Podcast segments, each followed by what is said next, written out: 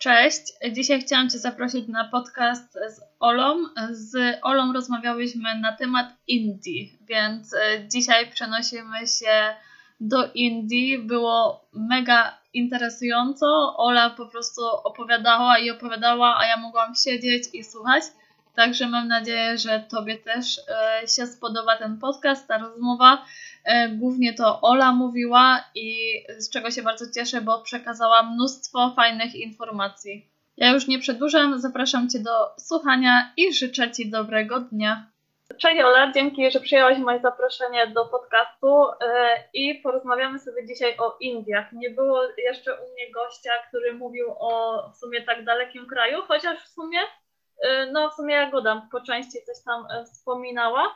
E, ale o Indiach jeszcze nikogo nie było, więc e, bardzo się cieszę na, na naszą rozmowę, czego się dowiem i na początek się nam przedstaw. Cześć, e, witaj Iwono, bardzo miło mi Ciebie poznać w końcu, tak osobiście.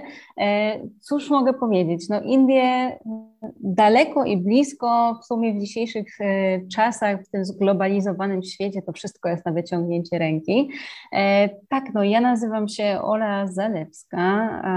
O sobie mogę powiedzieć chyba bardzo wiele, ale w kwestii Indii, no cóż, mieszkam w tym kraju, wybrałam go sobie na e, miejsce zamieszkania, chociaż tak naprawdę zanim zaczęła się ta nieszczęsna pandemia koronawirusa, to pracowałam aktywnie jako pilot przewodnik wycieczek, e, stąd też e, głównie byłam gdzieś w ruchu i jeździłam po całym świecie, najczęściej właśnie po Azji.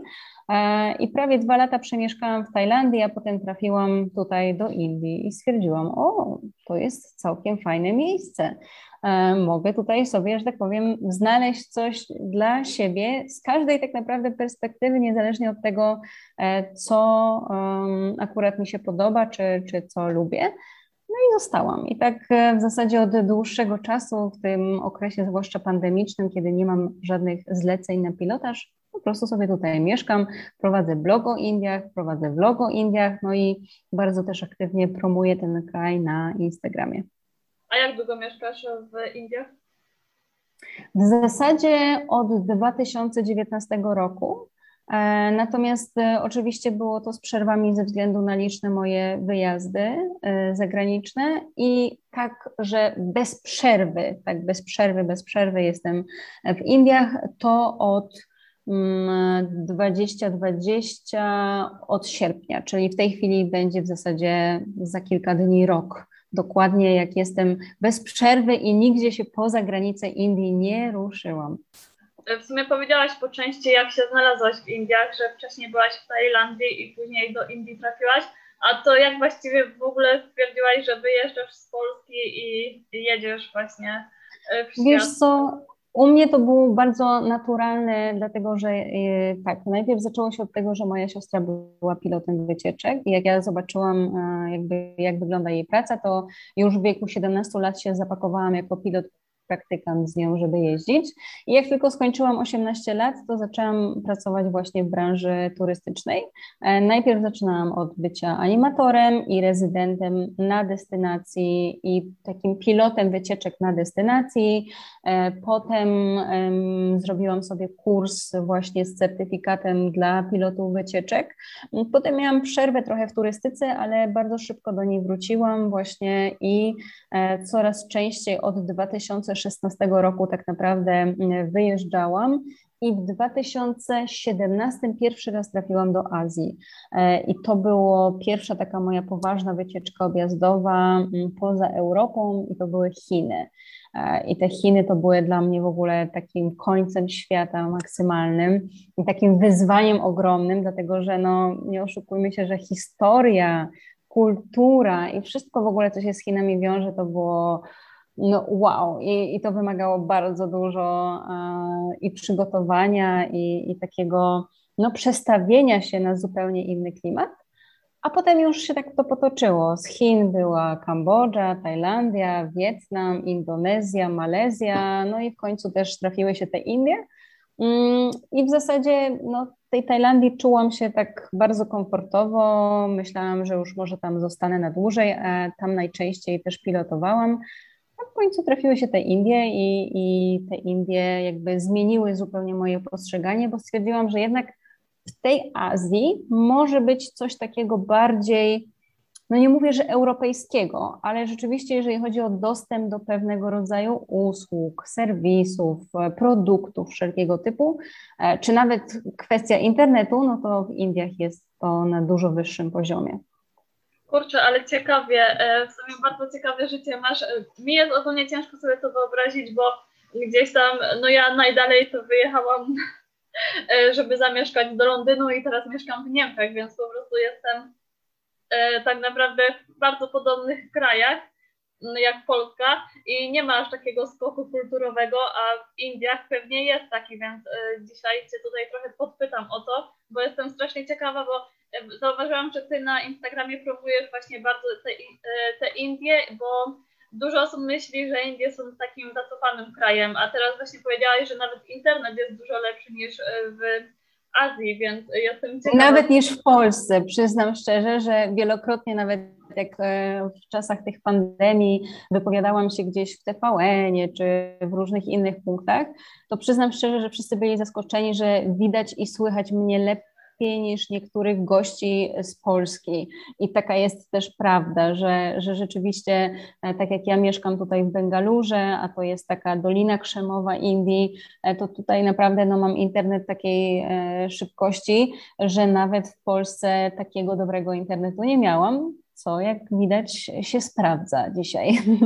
O, to już pierwsze zaskoczenie. A powiedz mi, a co Ciebie zaskoczyło w Indiach? Co mnie zaskoczyło? Mnie zaskoczyło chyba to, że wszystko, co do tej pory widziałam i słyszałam, to było mocno przebarwione, przesadzone.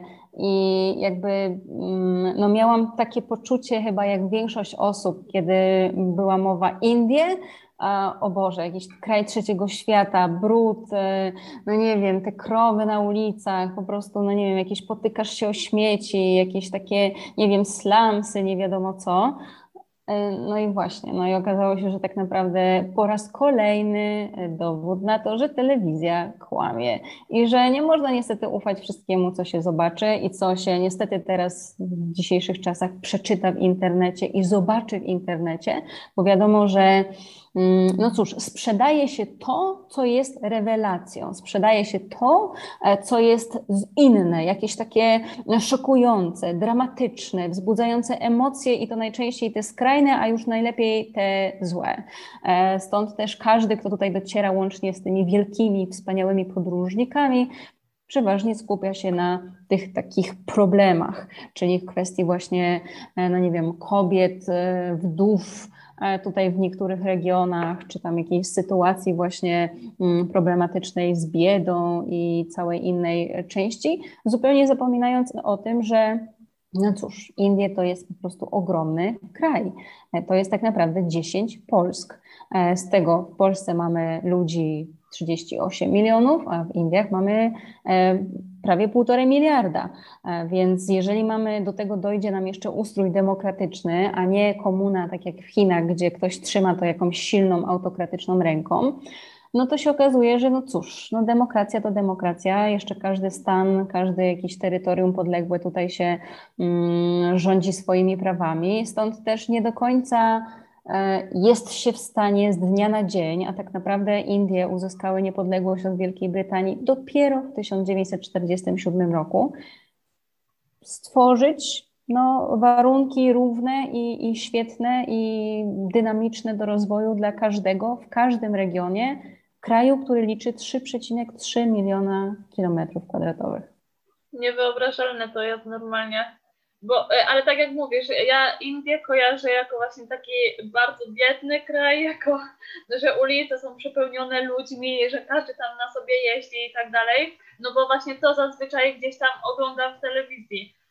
No i nie, po prostu no, nie interesowałam się aż na tyle, żeby gdzieś tam przypatrywać e, inne po prostu e, no, filmy czy coś w tym stylu, żeby zobaczyć trochę inny, inny obraz tych Indii, więc sumie.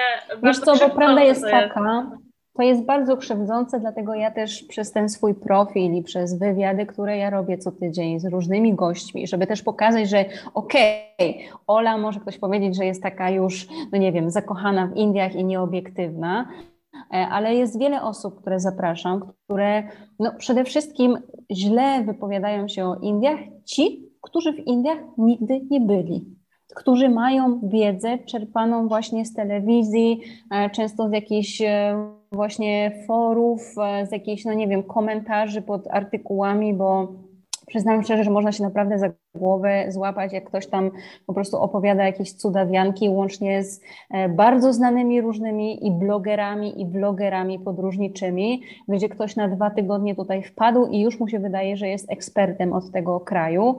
No nie. No jeżeli chcemy dobrze poznać jakieś miejsce, to tak naprawdę mm, albo sięgnijmy po książkę, którą ktoś zrecenzował, jakiś rzeczywiście ekspert i, i, napisał ktoś, kto spędził trochę czasu, albo no właśnie, tak naprawdę dostęp do tej wiedzy, jak widzisz, jest bardzo prosty. Ty też na mnie trafiłaś na tej zasadzie, tak? okazuje się, że jest jakaś Ola, która mieszka w Indiach i która jest w stanie ci pokazać, jak realnie wygląda życie tutaj, że nie mieszka w lepiance, że y, mleko kupuje po prostu z dostawą do domu codziennie świeżą, a nie z krowy, która stoi koło jej lepianki, e, że nie potyka się tutaj o śmieci na ulicy, że ma dostęp do szybszego internetu niż w Polsce, że ma sklepy, kawiarnie e, i no nie wiem, biura po prostu mm, wypasione, takie jak wszędzie gdzieś w Europie i że w tym kraju mamy tyle milionerów i miliarderów prawie już co chociażby w Stanach Zjednoczonych. Mhm. Właśnie fajnie, że to mówisz, bo w sumie tak naprawdę nawet jakby ktoś przyjechał do Niemiec i wjechałby w jakąś dzielnicę po prostu brudniejszą e, i by tam został, no to też byłoby to trochę nieobiektywne, bo ktoś by po prostu e, no, stwierdził, że ale w Niemczech syf i tak dalej i w sumie stwierdziłby to po jednym mieście, a miast jest bardzo No dużo. i tak samo jest, wiesz, w Polsce, no tak jakby ktoś powiedział, jak słyszę gdzieś opinię pod tytułem Indie są niebezpieczne, albo ja się do Indii nie wybieram, bo tam jest niebezpiecznie. E, no wiesz, e, są pewne po prostu zasady takie zdroworozsądkowe, e, czyli no nie pcham się, przede wszystkim nie obwieszam się jakąś biżuterią, wyruszając na podbój po prostu jakichś regionów no nie wiem, takich wiejskich, gdzie wiem, że ludzie żyją z dnia na dzień, gdzie w zasadzie nic mi nie grozi, no ale wiesz, jakby jak przychodzisz taka obwieszona, no to ludzie po prostu przyjdą do ciebie i cię poproszą, żebyś tym swoim bogactwem się podzieliła, e, nie mówiąc o tym, że wiesz, ja bym się z całym szacunkiem dla Pragi Północ, która się bardzo zmienia ostatnimi czasy, ale no powiedzmy, że na Pragę w pewne miejsca też byś się nie zapuszczała po nocy. I tak samo jest w Indiach, no są w każdym miejscu, w każdym kraju takie dzielnice, gdzie wiesz, że lepiej tam może nie bywać dla własnego bezpieczeństwa, niezależnie od tego, czy idziesz tam z najnowszą lustrzanką Nikona, czy po prostu, wiesz, ze swoją torebką i jakimiś pieniędzmi. Mhm. A jacy są mieszkańcy Indii? Charakteru. Jacy są, jacy są Indusi? Indusi, tak, ja to wielokrotnie powtarzam, dlatego pozwolę sobie też to przywołać, że w Indiach mieszkają Indusi, e, bo nie każdy Indus to Hindus, Hindus to wyznawca hinduizmu. E, więc Indusi e, są bardzo różni. Tak naprawdę no, przegląd jest ogromny społeczny, dlatego że tych ludzi jest masa i każdy region tutaj, każdy stan się troszeczkę od siebie różni. E, do tego mamy jeszcze ten już nieoficjalny, ale jakby podział taki ten kastowy, gdzie gdzieś tam e, każdy człowiek jakby ma swoją inną rolę e, przypisaną, co nie zmienia faktu, że oczywiście wiele przykładów mogę tutaj sypać z rękawa, gdzie to już się nie sprawdza w tych dzisiejszych realiach. Więc są to ludzie bardzo, wbrew pozorom, podobni do Polaków, bardzo, e, mentalnością, o czym też e, przywoływałam liczne przykłady, e, gdzie tak naprawdę w zależności wszystko, na kogo trafimy. Będą tacy, którzy zobaczą w tobie szansę na to, żeby po prostu, e, no nie wiem, wykorzystać cię, że, no nie wiem, e, po prostu masz pieniądze, bo przyjechałaś z zachodu e, i teraz trzeba to jakby ciebie tam, wiesz, złowić i, i, i maksymalnie gdzieś tam, wiesz, wyciągnąć z ciebie tyle pieniędzy, ile można. Są tacy, którzy mm, z, zaopiekują się tobą jak członkiem rodziny, rodziny i dzisiaj e, poznaliście się na ulicy, a jutro już zapraszają cię do siebie do domu na obiad. E, tak naprawdę trafisz na takich, którzy są mm, ze szczerego serca po prostu dobrzy i, i tacy, że oddaliby ci swoje ostatnie buty, i na takich, którzy są zwykłymi pozerami, na zasadzie, ja to też mówiłam w tych czasach pandemicznych, kiedy świątynie były pozamykane, Nagle się okazało, że świątynia nawet nie ma oleju do lamp, bo jak nie można pokazać, tak jak u nas, wiesz, wrzuca się w kościele na tacę. Jak sąsiadka nie widzi, że wrzucasz te 5 czy 10 złotych, no to nie wrzucasz, e, no bo, no bo nie pójdzie w świat ta informacja i to samo jest tutaj, jakaś taka próżność e, i poczucie, że jak coś robię, to muszę się pokazać że to robię. Także no myślę, że tutaj mm, mamy takie poczucie, że ojej, ci Indusi, gdzieś tam jacyś tacy inni, ich z koloru skóry i w ogóle, ale jak zaczniemy z nimi żyć i zaczniemy z nimi wchodzić w relacje, to się okazuje, że nie,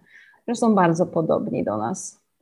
A kobiety są bardziej skryte, czy, czy w sumie tak jak w Europie? Mają prawa? E, Wiesz co, e, Powiem tak, to nie jest tak, że w całych Indiach jest y, sytuacja jedno, y, taka sama. Dlatego, że na przykład są regiony y, w północno-wschodnie, gdzie wręcz panuje matriarchat. Czyli e, to kobieta jest głową rodziny, to kobieta rządzi, to kobieta jest jakimś tam, nie wiem, głową całego rodu i ona o wszystkim decyduje. E, północ uważa się z jednej strony bardziej wyzwoloną niż południe Indii, dlatego że tam częściej zobaczysz właśnie na ulicach dziewczyny chodzące w jakichś topach, shortach jakichś takich, wiesz, strojach pod tytułem, nie wiem, H&M, ale z drugiej strony Mm, mimo tego, że kobiety na południu częściej preferują takie stroje tradycyjne, no to już na przykład w doborze, mm, no nie wiem, bielizny są bardzo wyzwolone i lubią wszelkiego typu nowości i wyzywające kolory. I jeżeli ktoś uważa, że oj, te induski są takie, bo tam e, jak ty masz shorty, to cię wytkną palce, no ale jak popatrzysz na to, jak one są ubrane, gdzie tak naprawdę to, to sari jest oplecione w koło takiej bluzeczki krótkiej, gdzie ona ma całe plecy i brzuch na wierzchu, no to pytanie, mm, wiesz, kto więcej pokazuje, tak? To jest taka, wiesz, ta granica pruderii tutaj w Indiach jest bardzo cienka. Ostatnio też właśnie oglądałam jednego vlogera, który mówił, oj, bo te induski to one są takie romantyczne, one to tylko po prostu muszą księcia z bajki na białym koniu i tylko ten jeden mąż na całe życie, co nie jest zupełnie prawdą, bo tak naprawdę induski są bardzo wyzwolone, e, tak samo jak kobiety wszędzie na świecie, czym może nie epatują wprost, szczególnie w relacjach z ludźmi z zachodu, e, co moim zdaniem ma sens. E, natomiast, e, no nie wiem, no kwestia taka, że nawet dostęp do aborcji czy, czy do tych tabletek wczesnoporonnych tutaj jest na stryknięcie palcami i bardzo osób, wiele osób z tego korzysta i nie robi z tego takiego wielkiego problemu, jak robi się to chociażby w Polsce. A to ciekawe, Aczkolwiek te tradycyjne e, suknie, w ogóle stroje tradycyjne, e, to mają bardzo ciekawy, bardzo fajnie to wygląda. Ja tutaj miałam e, właśnie takich ludzi, którzy przyjechali z Indii, ale gdzieś tutaj bardzo po prostu wychowali się już w Niemczech, no ale mieli właśnie cały dom zrobiony w stylu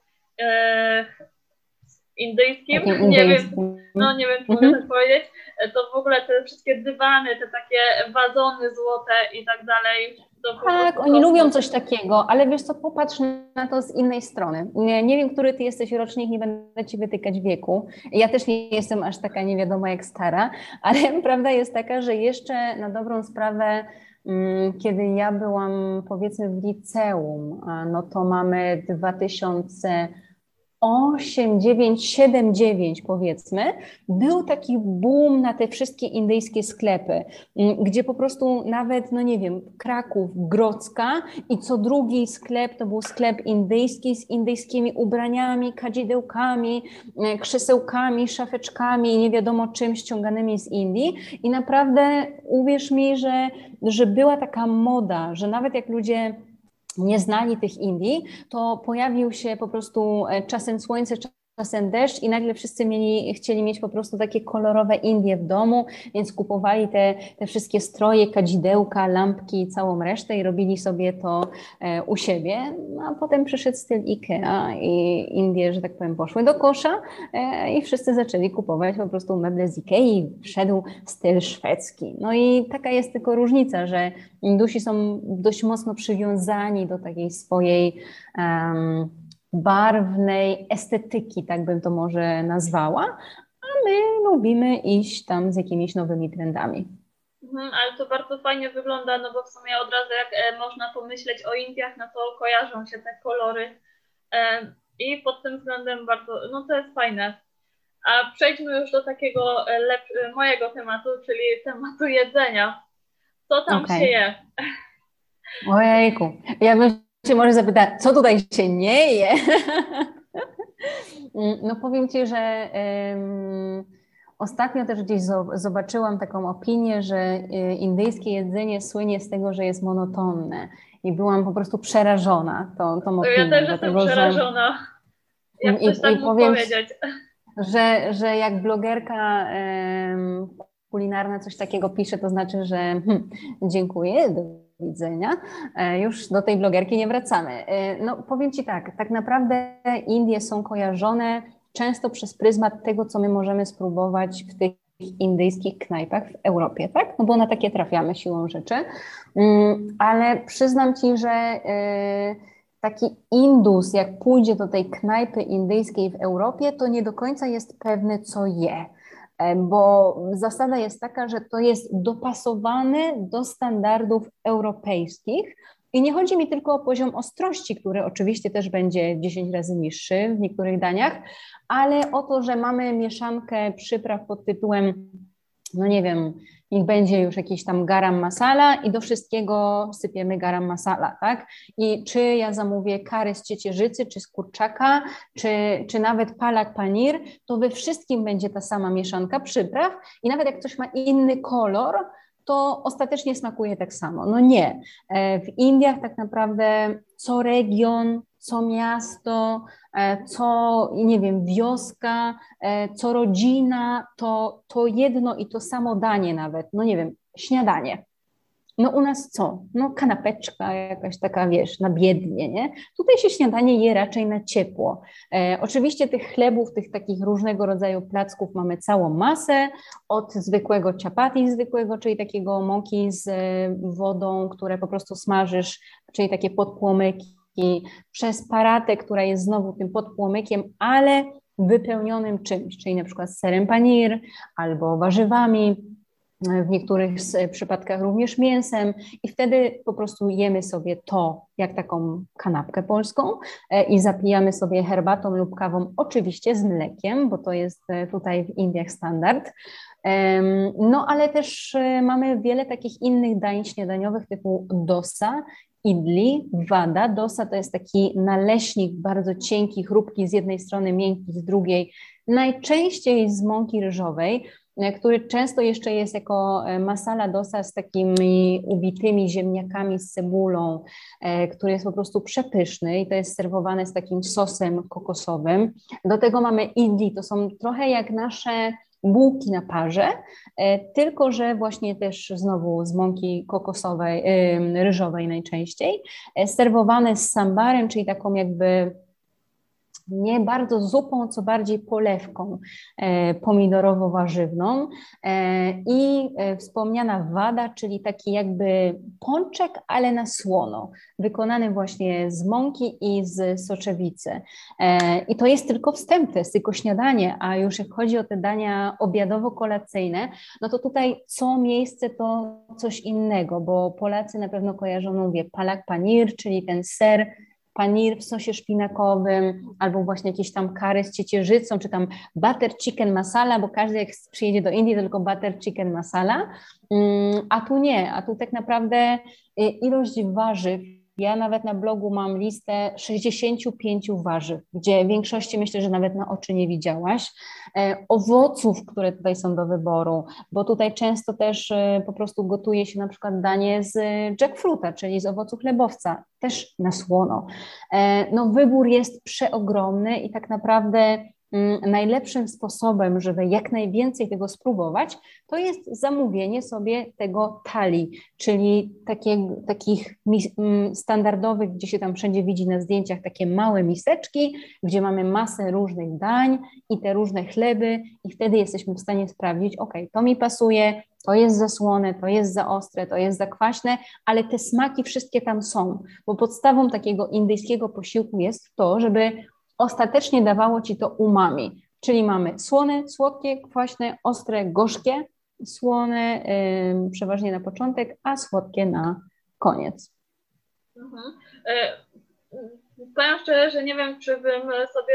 E, no ciężko mi sobie wyobrazić, wyobrazić takie śniadania, bo one tak brzmiały trochę obiadowo już.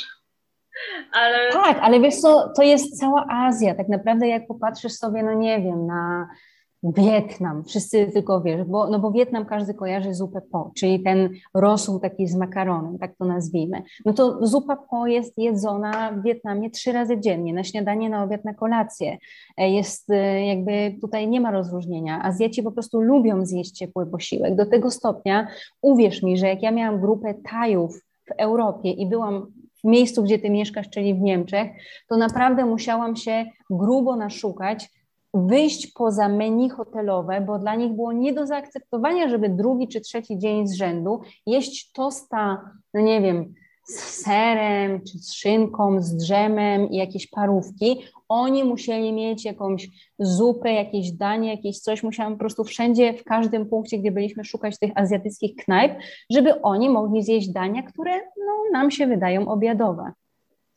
Mega ciekawe czyli jakichś e, płatków owsianych i tego typu rzeczy ciężko nas Nie, przyznam szczerze, że e, owsianki możemy coś takiego e, znaleźć, ale bo tak, tutaj zbóż wszelkiego rodzaju jest masa, takich, które nawet jak ci rzucę nazwy, to nawet nikt nie pokojarzy, co to jest, bo ich nie ma w Europie, ale na przykład w takiej formie owsiankowej, no to mamy pochę, czyli to jest takie mm, płatki, ale ryżowe ale one nie są robione na słodko, na przykład na mleku, tylko one są robione na słono, smażone z przyprawami i z warzywami. Albo upma, e, czyli kasza manna, która no nam się kojarzy co? No kaszę mannę jesz na mleku, z nie wiem, sokiem malinowym, czy z jakimś tam syropem, a tutaj nie.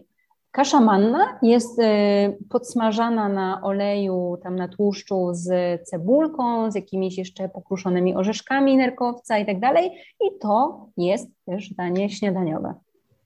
A na słodko coś w ogóle jedzą? Bo na razie powiedziałaś wszystko na słono. O, wiesz co?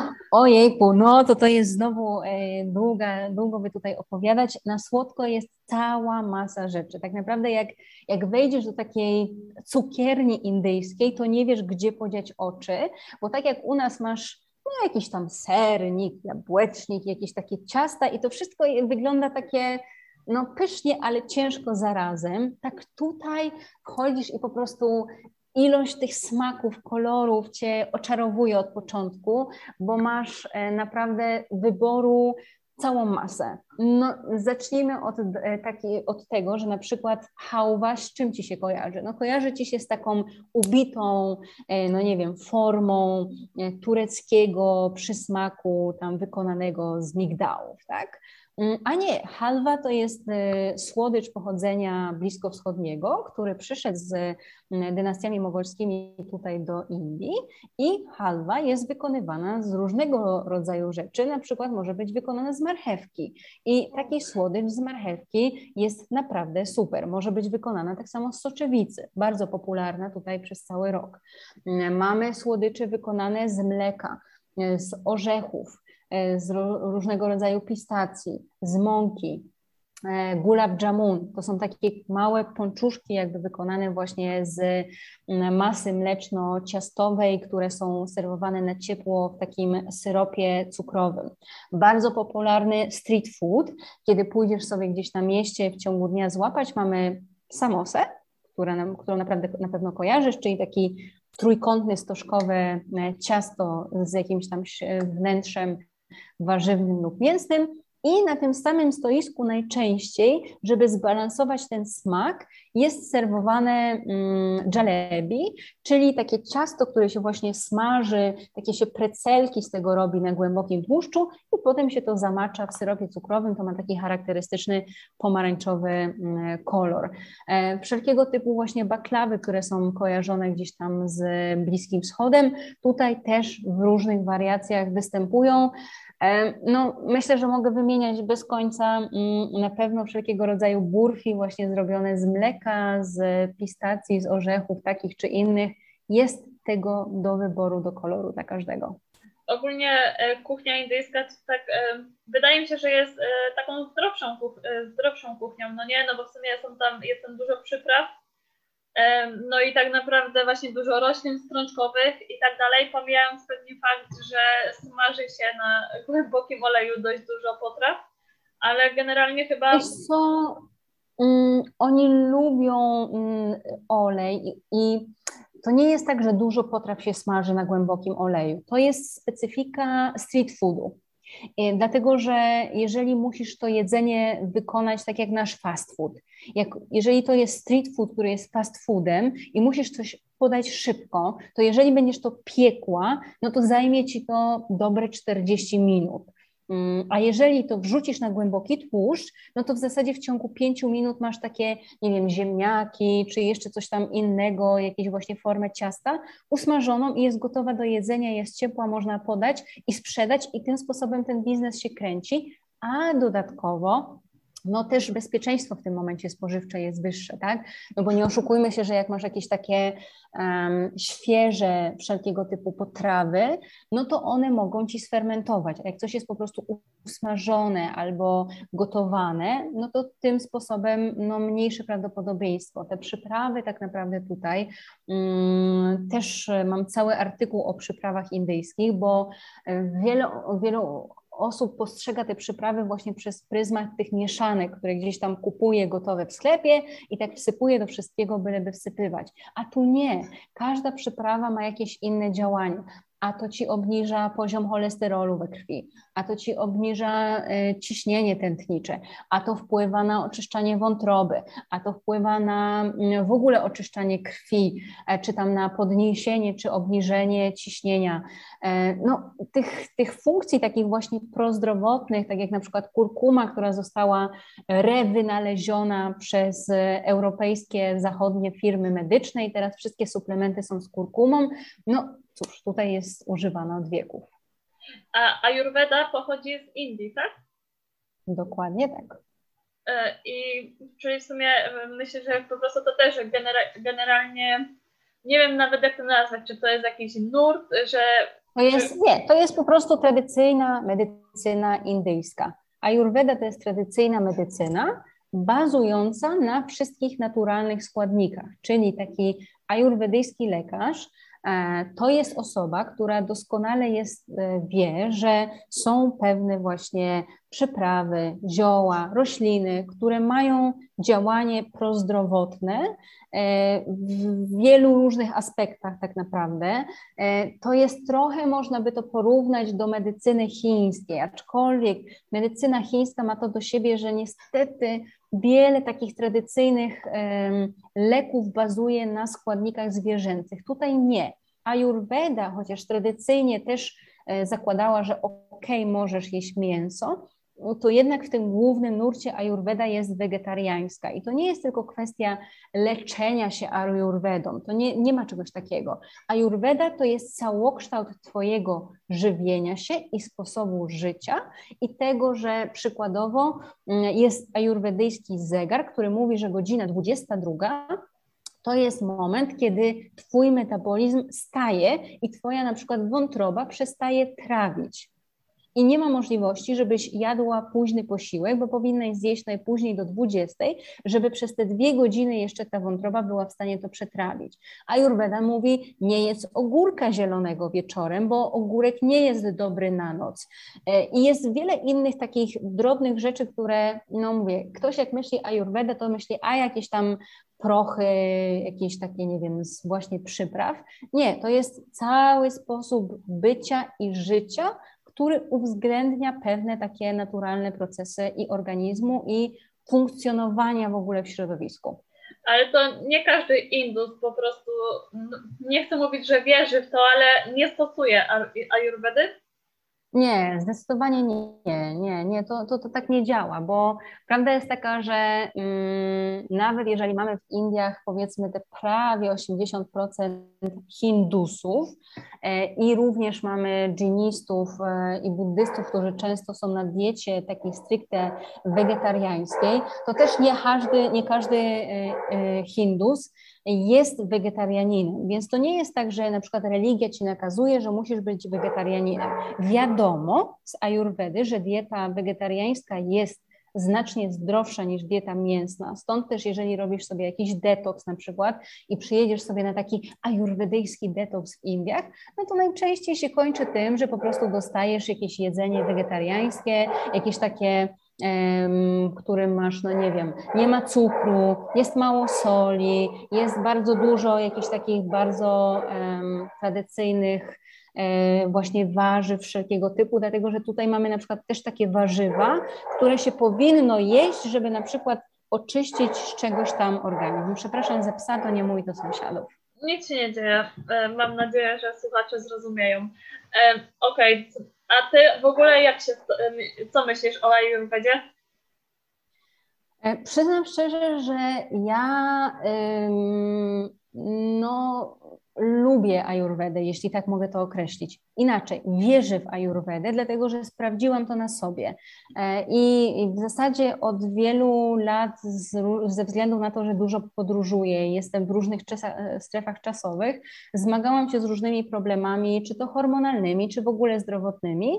I kiedy właśnie przyjechałam do Indii i wiedziałam, że ok, zostanę na dłużej, no to wybrałam się właśnie do takiego lekarza medycyny ajurwedyjskiej, żeby powiedział mi, jak w naturalny sposób przywrócić tą harmonię tego organizmu. I rzeczywiście właśnie na takich lekach bazujących na wszystkich roślinach e, udało mi się to zrobić. E, nie będę tutaj wchodzić w szczegóły, ale rzeczywiście udało mi się to zrobić. Nie mówiąc o tym, że jakiś czas temu też e, pomyślałam sobie, że kurczę, potrzebuję, no nie wiem, czuję, że potrzebuję, mimo tego, że jestem wegetarianką od dwóch lat, takiego detoksu, takiego detoksu, żeby po prostu poczuć, że, że wiesz, że, że żyję. E, I, I, zrobiłam sobie właśnie taki bazujący na medycynie ajurwedyjskiej detox um, Organic India, e, czyli takich bardzo organicznych wszystkich e, składników, gdzie tak naprawdę przez trzy tygodnie um, byłam na takiej no, bardzo restrykcyjnej diecie, um, gdzie oczywiście nie masz mięsa, nie masz nabiału, nie masz, no nie wiem, ziemniaków, bananów, pomidorów, bakłażanów, jogurtu, całej reszty i przyznam ci, że naprawdę magia. To jest magia. I, I, nie wiem, wiesz, to są naprawdę wieki e, jakichś takich badań i naturalnego dochodzenia do tego, jak to wszystko działa. I rzeczywiście, no i z punktu widzenia, e, no nie wiem, utraty wagi, bo to było 4 kilo w 3 tygodnie, Mm, chociaż ja nie jestem jakaś otyła, e, ich kwestii, nie wiem, kondycji włosów, skóry, e, tego, że nie wyobrażałam sobie na przykład wcześniej życia bez kawy. Dla mnie w ogóle, wiesz, wstać rano, nie wypić kawy, no to w zasadzie, no jak tu funkcjonować, a tu nie. Przez trzy tygodnie byłam bez kawy, a szwaganda i po prostu, wiesz, więcej energii niż po pięciu filiżankach kawy dziennie. Mhm. Znaczy ogólnie ashwagandha jest bardzo polecana, ale to w ogóle odbiegamy od tematu. A powiedz mi, a masz, jakiś, e, masz jakąś taką książkę polską e, o Ayurvedzie? Bo ja szukałam, ale niestety nie znalazłam nic sensownego. Nie, przyznam szczerze, że nie i to jest bardzo trudny temat i też nie wiem, czy tak każdemu bym w tym temacie zaufała. E, ja przyznam Ci się szczerze, że nawet sama e, będąc w Indiach zaczęłam szukać kursu właśnie takiego, e, żeby zrobić sobie certyfikat z tej ayurvedy i móc, no nie wiem, nawet znajomym coś doradzać mądrego, bo to, bo to trzeba rzeczywiście mieć wiedzę i podstawę. I no nie wiem, jakoś tak e, nie, bo jeżeli rzeczywiście masz robić to i to ma mieć ręce i nogi, no to taki kurs trwa dwa lata. I to jest naprawdę taka, takie rzeźbienie dzień w dzień e, i, i, i to jest bardzo dużo wiedzy takiej bardzo specjalistycznej, co nam się wydaje, że no co tam, jakaś, a to jakaś ashwagandha, to jakaś kurkuma, no i już mam ajurwedę, no nie. No właśnie tak, nie, żeby, żeby zrozumieć ten... No. Dokładnie, okay. żeby zrozumieć, jak ten organizm funkcjonuje, to naprawdę jest nie lada wyzwanie. A powiedz mi, a jakie są zwyczaje w Indiach, takie, no takie, co Cię zaskoczyły? Typu, nie wiem. w Indiach, że no tutaj w Europie nie wiem, że po prostu e, jak się z kimś widzimy, no to mówimy dzień dobry i tak dalej ale no takie po prostu codzienne.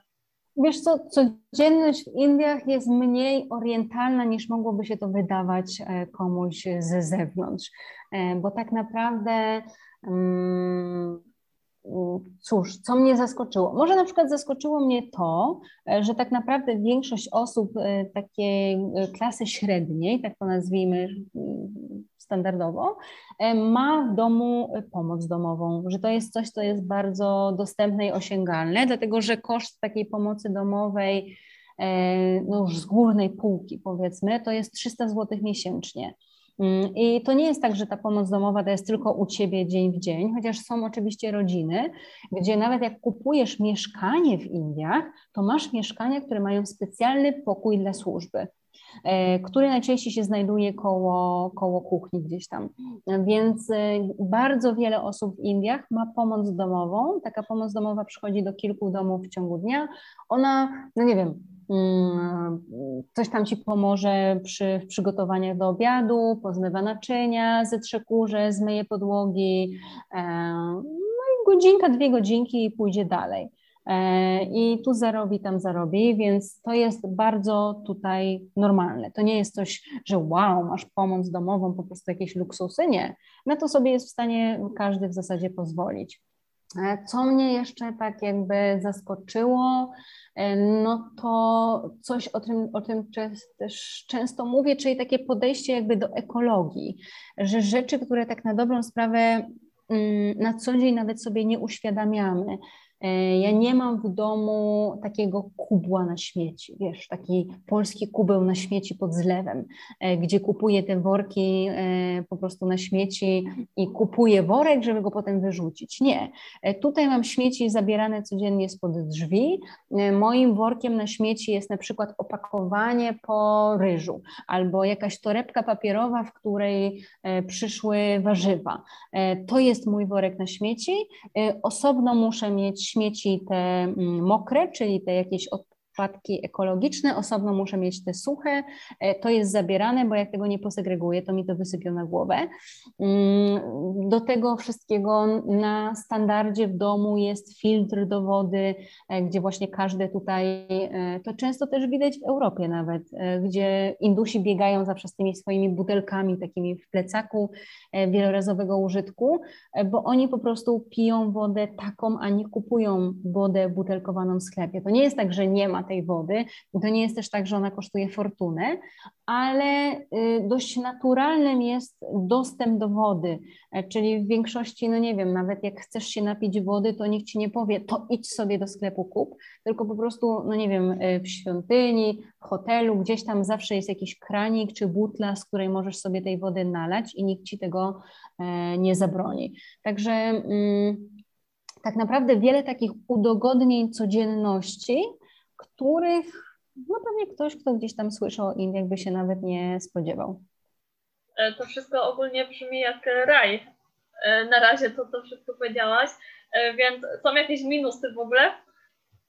Ojejku, no wiesz, no minusów pewnie jest cała masa tak naprawdę, bo, bo to nie jest tak, że Indie to są jakieś, to jest rzeczywiście jakiś raj na ziemi, bo jest to kraj, który cóż, zmaga się z biedą, a ta bieda w wykonaniu indyjskim, no to często no cóż, e, ludzie, którzy muszą przeżyć, nazwijmy to za dolara dziennie, tak? Czyli żyją tak naprawdę z dnia e, na dzień. Co nie zmienia faktu, że oczywiście gdzieś tam rząd centralny cały czas o to walczy, mają bezpłatny dostęp do opieki medycznej, różne inne udogodnienia, ale mimo wszystko, tak?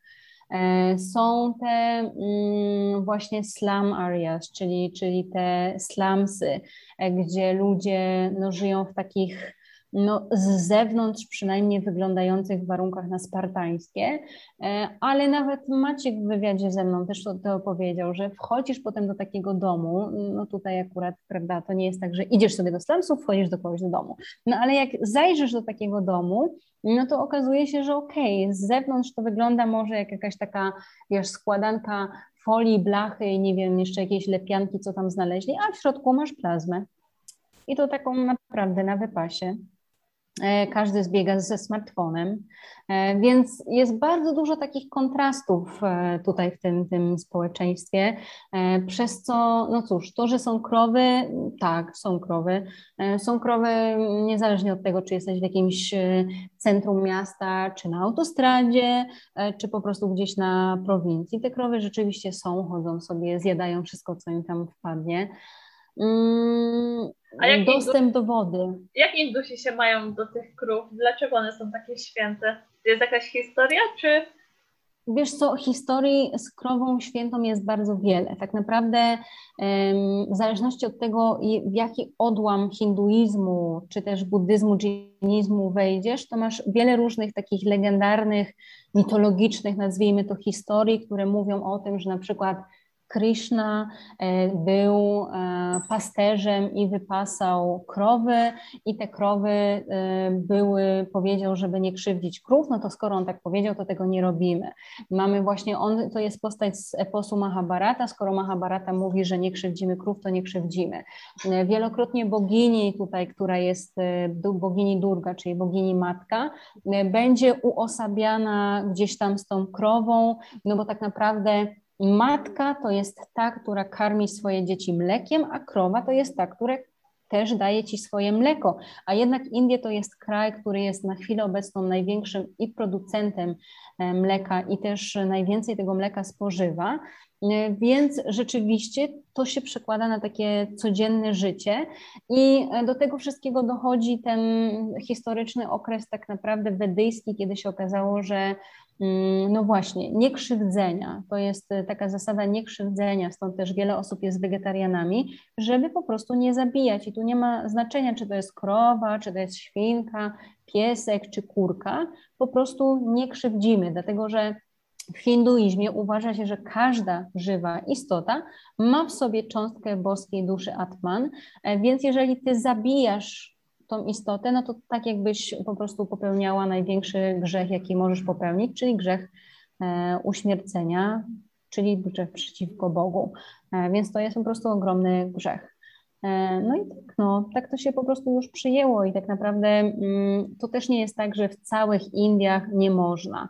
Jest wiele stanów, w których normalnie dostaniesz, nie wiem, Kerala, masz gdzieś tam gulasz wołowy i okej, okay, jest. E, to prawo się różni ze stanu do stanu. Mm, oczywiście tam rząd centralny bardzo im zależy na tym, żeby tego nie było. Mm, był też ten okres taki, nazwijmy to międzywojenny, gdzie y, Hindusi się bardzo starali odróżnić od tej e, wspólnoty muzułmańskiej w Indiach, więc uważali, że no nie, nie wolno zabijać krów, bo tylko muzułmanie zabijają krowy, więc żeby było widać ich bardziej. Mm, no powodów tutaj jest cała masa i tak naprawdę tutaj też warto pamiętać o tym, że mamy w Azji i mamy w Indiach bawoły wodne. I teraz bawoły wodne na przykład przez niektórych są uważane za święte, też, że ich nie można, bo to też jest typ krowy, a niektórzy uważają, że krowy nie można, a bawoła można, a że krowy nie można tylko tej, co daje mleko, a tej, co nie daje mleko, to można, a że Bóg Siwa miał byka Nandiego, to był święty, to byka nie można no i tak dalej. Ciekawe, czyli po prostu e, no nie jest to obce, jeżeli krowa jest na ulicy, jest to codzienny widok. Jest to bardzo codzienny widok. E, no powiem Ci, że mega interesujące i tak mi trochę rozświetliłaś już um, obraz Indii. E, już trochę wydaje mi się, że jednak jest tam cywilizacja. A powiedz mi, a jakie, a jakie są w ogóle koszty e, życia w Indiach?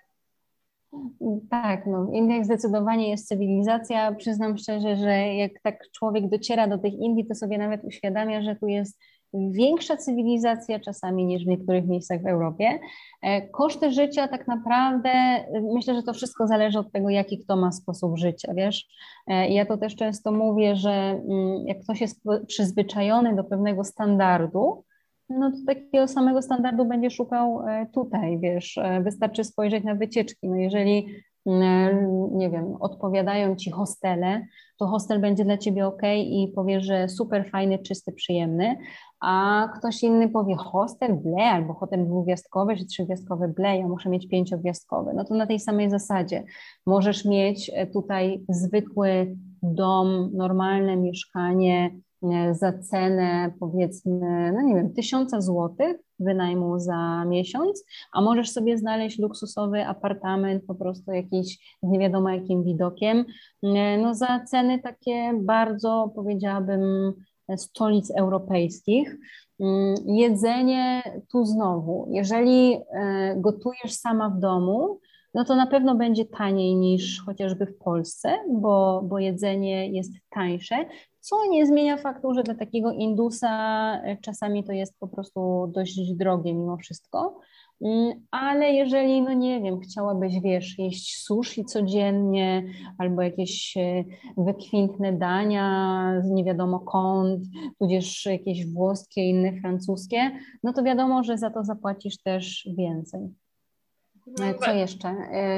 Tak naprawdę, wiesz, całe porównanie też robiłam w kwestii kosmetyków, książek, nie wiem, jakiegoś dostępu do jakichś platform telewizyjnych i tak to jest bardzo porównywalne. Tak naprawdę te koszty się bardzo nie różnią, ale na przykład z mojej perspektywy ja żyję w Indiach, bo mnie tutaj jest taniej. I z punktu widzenia osoby, która jest wegetarianinem, e, jest znacznie lepiej, no bo mam tutaj ogromny wybór i dostęp do warzyw w zasadzie przez cały rok. Mhm bo miałam zapytać o to, że e, czy właśnie e, Indusów stać na życie w swoim kraju, bo w Polsce jest to różnie, też zależy oczywiście od zarobków, ale no jest jak jest. E, no i chciałam się zapytać właśnie, jaka tam jest sytuacja. No w Indiach jest bardzo podobnie, bo tak naprawdę to wszystko zależy właśnie, mm, gdzie pracujesz, tak, jakie masz wykształcenie, bo tutaj jakby to, gdzie pracujesz, w bardzo dużej mierze wynika z, z, tego, jakie masz wykształcenie. E, więc jakby dobre wykształcenie to jest podstawa tego, żeby potem dostać dobrze płatną pracę. Więc jeżeli pracujesz, no nie wiem, mm, na jakimś stanowisku, nazwijmy to rządowym, czyli jako nauczyciel, urzędnik, E, no to żyjesz sobie w miarę normalnie, wygodnie. Jeżeli pracujesz w jakiejś korporacji, no to w zależności od tego też, co w tej korporacji robisz, e, żyjesz sobie w miarę e, wygodnie. Jeżeli, no cóż, jesteś jakimś prywaciarzem, czyli masz jakiś swój biznes, no to pytanie, co to jest za biznes i jesteś w stanie naprawdę zarobić bardzo duże pieniądze tutaj w Indiach i naprawdę mm, i milionerów, i miliarderów, i ludzi, którzy kupują apartamenty e, takie za no powiedzmy 2 miliony złotych. Takich budynków z takimi apartamentami za 2 miliony złotych to jest tutaj w samym Bengalurze cała masa. I to nie jest coś dziwnego, że ktoś sobie idzie i z ulicy kupuje taki apartament za 2 miliony złotych. Więc to też nie jest tak, że wiesz, każdy tutaj ma jakąś lepiankę, ale no z drugiej strony mamy właśnie te osoby, które pracują e, gdzieś tam na przykład na budowie i jeżeli przyjechały gdzieś z prowincji właśnie do miasta, żeby się dorobić, no to cóż, no, no, nie wynajmują mieszkania, no nie oszukujmy się, że po prostu gdzieś się załapią u jakiejś rodziny albo właśnie w tych slumsach, byle z dnia na dzień przeżyć, zarobić, no i właśnie gdzieś tam coś wysłać do rodziny na prowincję. Mhm. Rozumiem. No bo tutaj w Niemczech jest na przykład tak, że po prostu osoby, które pracują w sklepie, czy e, no, w takich pracach niekoniecznie biurowych, to mimo wszystko są w stanie po prostu żyć na odpowiednim poziomie, a w Polsce jest to różnie, że po prostu no, osoba, która pracuje w sklepie, no to średnio sobie może pozwolić no, na wakacje. To prawda. No tutaj z tym pozwolić na wakacje, no myślę, że klasa średnia i wyższa bez problemu. I to na wakacje wszelkiego typu tak naprawdę, bo nawet y, Indusi bardzo dużo podróżują też po, po własnym kraju, bo Indie są ogromne i mają wiele do zaoferowania. I uwierz mi, że hotele mm, pięciogwiazdkowe, które byś zobaczyła tutaj w Indiach, e, no to spadłyby ci buty z wrażenia.